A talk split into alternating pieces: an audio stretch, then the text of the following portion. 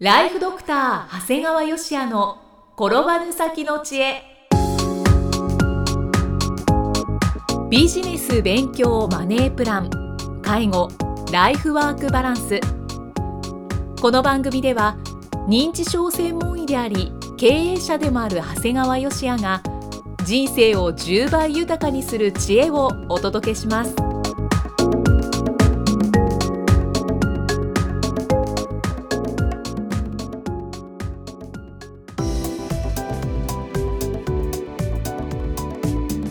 こんにちは、生きみえです。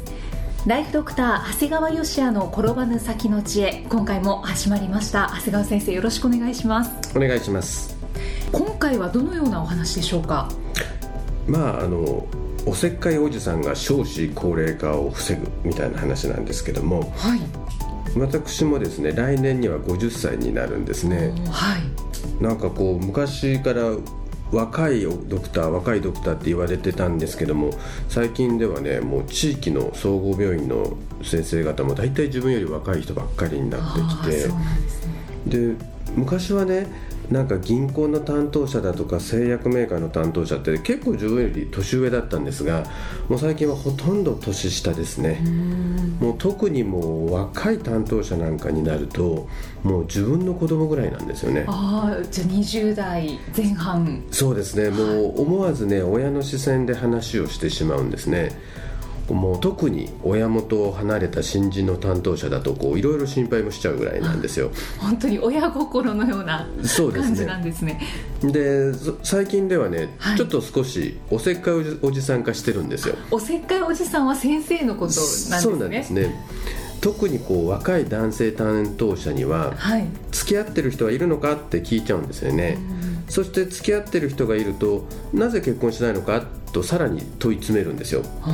そうするとね結構今の人たちってこう理由もなくね結婚に踏み切れない方が多いんだよね。ああそうなんですね、うん、そうそう。さらに畳みかけるんだよね。はい。結婚のボトルネックは何ですか？要するに阻害因子ですよね。ボトルは何ですかって聞くんですよ。でさらに聞いていく。お金？相手の性格？双方のご両親ですか？ってこういろいろ聞いていくの、すごく突っ込みますね、うん、そうするとね質問されてるうちにはい。本人そんな大した問題がないってことに気がつくんですよ。うーんなるほどこれはいわゆる、ね、コンサルティングの手法ですよね。こうじ質問されて答えてるうちに自分で気がつく、で結局いろいろ僕が質問すると別に今付き合ってる人と結婚しない理由は何もないってことに本人が気がついていくんだよねで最後は僕が「じゃあ結婚したら?」って進めるんだよね、まあ、だからまあここから行動するかはねもういわゆるあの本人さんたちの技量になるんだけど、はい。幸いこう私のおせっかいで4名の方が彼女にプロポーズ。へえすごいうち3名は結婚につながりました。よかったですね。まあ、よかったけど一人のやつはそれをきっかけに別れたっていうからまあこれもともとうまくいってなかったんだなと思うんだけども。失敗もありますよね。そう。だからまあ3名の男性からはあの背中を押してもらって行動できましたと感謝をいただいています。よかったです。もうさらに結婚に至ったカップルのうちの2カップルは子供さんにも恵まれてるんだよね。すごいですね。一気に進展したんですね。そうですね。だからまあ彼らは本当に別にコンサルやってるわけじゃないんだけど、まあ、いわゆる行動力の伴った素晴らしいクライアントさんたちと言えるんですよね、はい。ですからきっとこういう人たちっていうのはその結婚だけじゃなくてねその他のこともきっと自ら道をねあの切り開いてくれるんじゃないかなと思ってますんでまあ微力なんですが、はい。あのこんなおせっかいおじさんが少子高齢化の歯止めの一つになればいいなと思ってるんですけども。本当ですね。え。ちなみに長谷川先生は何歳でご結婚された？僕は25で結婚してますね。25歳ですからまああの結構時代を先取りしたできちゃった婚っていうやつであの男性としては早くて25歳で親になったんですようんね、確かに早いですね、だからまあ結婚して親になったんだけどただその時に高校時代の親友も3人揃って親になったんですね。はい。もうこれ、まあ、残りの2人は本当にできちゃった婚じゃなくて普通の結婚だったんだけども、でその3人とはね学生時代も本当に意味もなくダラダラと時間を過ごしてたんだよね。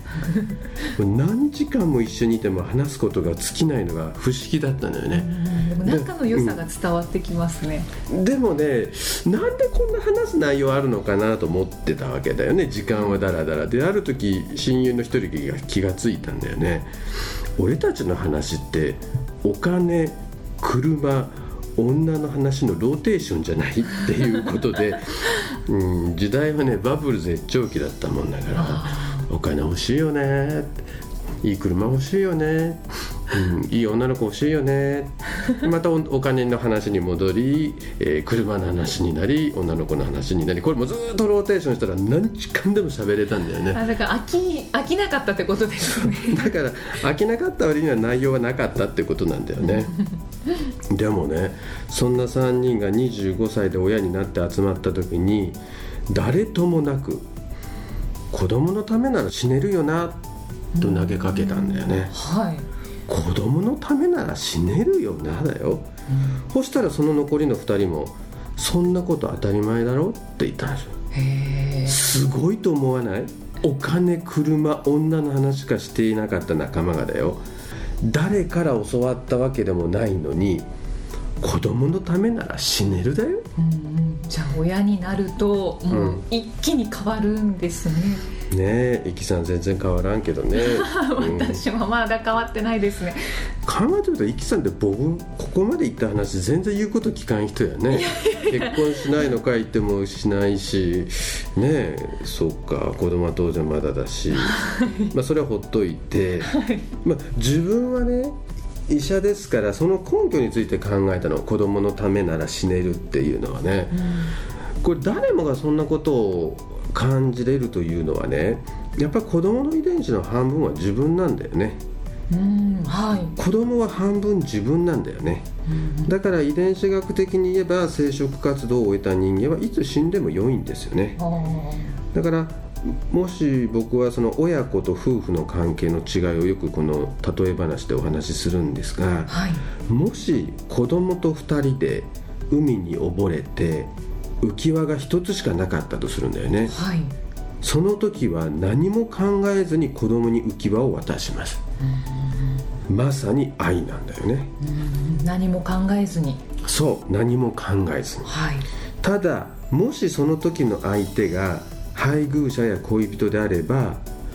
本当は自分が行きたいんだけど自分だけ生き残ると何言われるとわからない。だから浮き輪を譲りますとあのすごく知りたくない真実ですね。でもいいじゃん。浮き輪譲るんだもん。まあまあそうなんですけど、うん、だって多くの女性たちからは非難の声が聞こえそうですがこれが真実だもん、うん。まあ、子供への愛とは違うんだけども、はい、いいじゃん浮き輪譲るんだから。ということでまあお許しをくださいまあこれはね種族保存ということでねこれはもうやむを得ないことですから。まっとうに言われるとはいとしか言いようがないんですけども。そうなんです。まあでも今の時代ね、まあ、僕はイキさんにいろいろ言うわけだけど、まあ、結婚するしない子供がいるいないこれはもうどれも個々の問題ですから、まあ、僕がとやかく言うことではないんだよね、うん、はい。まあ、ただ僕は毎月1000名の認知症患者さんを見てるものからするとやっぱ家族は大事なんだよね、うん、何しろ認知症患者さんは一人で受診することはできないんですね。だから当院に来院すると本当に待合室の多さに圧倒されるわけだよね。えすごい人ですね今日とか言われるわけですね、いやでもそんなことないですよ。今日普通ですよって聞くとあの要するに1人当たりの付き添いが多いんだよね。ご家族が一緒に来られてるんです。普通例えば1人で受診する病院があるかと思えばうち最低でも2人から3人は付き添いがいますから。必ず。必ず。だからものすごい混んどるように見えるんやね、まあ、大体こう診察にはこう配偶者だったり子供さんが付き添われることが多いんだけどもでもやっぱり配偶者さんが亡くなってるケースもかなりあるわけだよね。だから、まあ、難しい病気や今後どういうことが予想されるかっていう説明にはやっぱり仮に高齢者である配偶者の人がいてもやっぱりそれだと聞き取れない。もしくは理解できないことが多いもんですから、はい。やっぱりしっかりした子供さんがいてくれると我々も助かる、もう本当にこうなんかすごいキリッとしっかりとした娘さんだとか冷静な息子さんが付き添われると、まあ、こっちもね本当になんか安心できるんだよね。でもずっと独身の方もいらっしゃいますよねその認知症患者さんの中で。いやなんか人事みたいに言わないで。あの私はもう結婚しますので。いやイキさんも向かってるわけだけど なら現時点では。ならば未婚で子供のいない子供さんのケースはどうするのか、はい。まあ、よくこういうケースで当てになるのはご兄弟なんだけどもしかし兄弟と同じように年取ってますからやっぱりあんまり当てにならないんだよね。ああそうですね。でなんかよく若いうちはね友達同士でうん何かあったら助け合うねなんて言ってる人もいるんだけど悪いけど年取ったら自分のことで手一杯です。まあ、そうなるとね老いや姪っていうのは頼りになるんだけども、はいはい。まあ、といっても忙しい世代である老いや姪にあまり頼ることもできない、ああそっか。遠いところにいるとなおさらですね。そうなんですねじゃあ何が当てになるか、まあ、はっきり言うとお金ですね。あ家族がいなければお金で介護力を補うことができます。具体的に地方都市であれば月額20万あればなんとかなります。逆に大都市で、まあ、東京とかでね国民年金であればもう対応は不可能ですね。ですからまあそんな時はですねまあ、いいきさんも宮崎に帰られた方がいいんじゃないかなという気はしますね。あ 私のことはいいんです、まあ、どんな人生を歩んでも自由なんですが、はい。資本主義であるこの国ここで皆さんそこを勘違いしちゃいけない。こここの国資本主義なんだよね、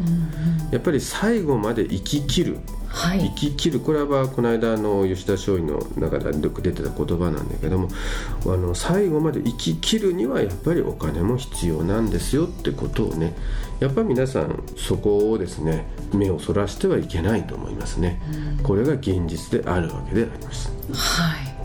私のことも長谷川先生おっしゃっていただいてますけれども私も本当にやっぱり自分で作る家族は必要だなと思いますしもうお金も必要だなというのはあの本当に思ってるんです。で今回の話を聞いてもやっぱり思い知らされるのであの長谷川先生私におせっかいおじさんにはなってくれないんでしょうか？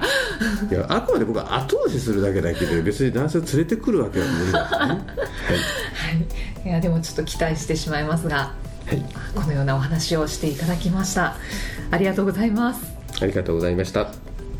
では、えー最後に長谷川先生の、えー有料番組をご紹介いたします。タイトルは「診療より簡単ドクターによるドクターのための正しい医療経営の勧め」長谷川先生が理事を務める医療法人ブレイングループが実践した医療経営の方法を余すことなくお伝えしている番組です。本当に思いのほか登録者さんがどんどん増えていますよね。そうですね。あとその時の質問でですね今あの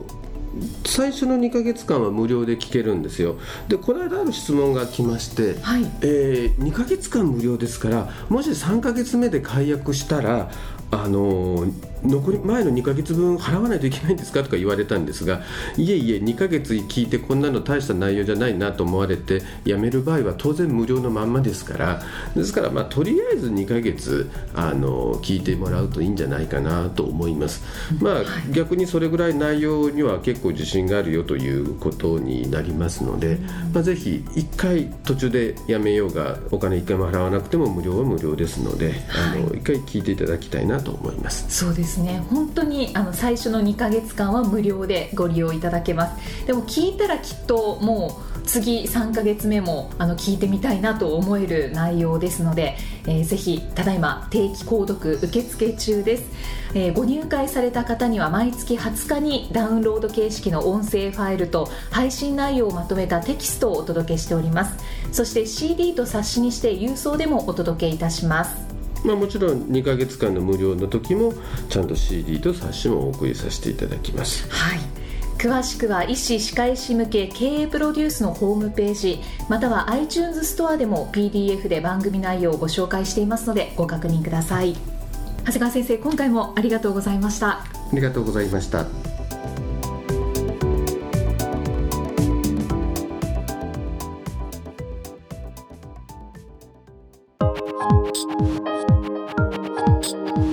放送はいかがでしたか？番組ではご感想や長谷川よしへのご質問をお待ちしています。番組と連動したウェブサイトにあるホームからお申し込みください。URL は http コロンスラッシュスラッシュ brain-gr.com スラッシュ。Podcast スラッシュ http コロンスラッシュスラッシュブレイン -gr.com スラッシュポッドキャストスラッシュです。それではまたお耳にかかりましょう。この番組は提供ライフドクター長谷川芳也プロデュースキクタスナレーションは生きみえによりお送りいたしました。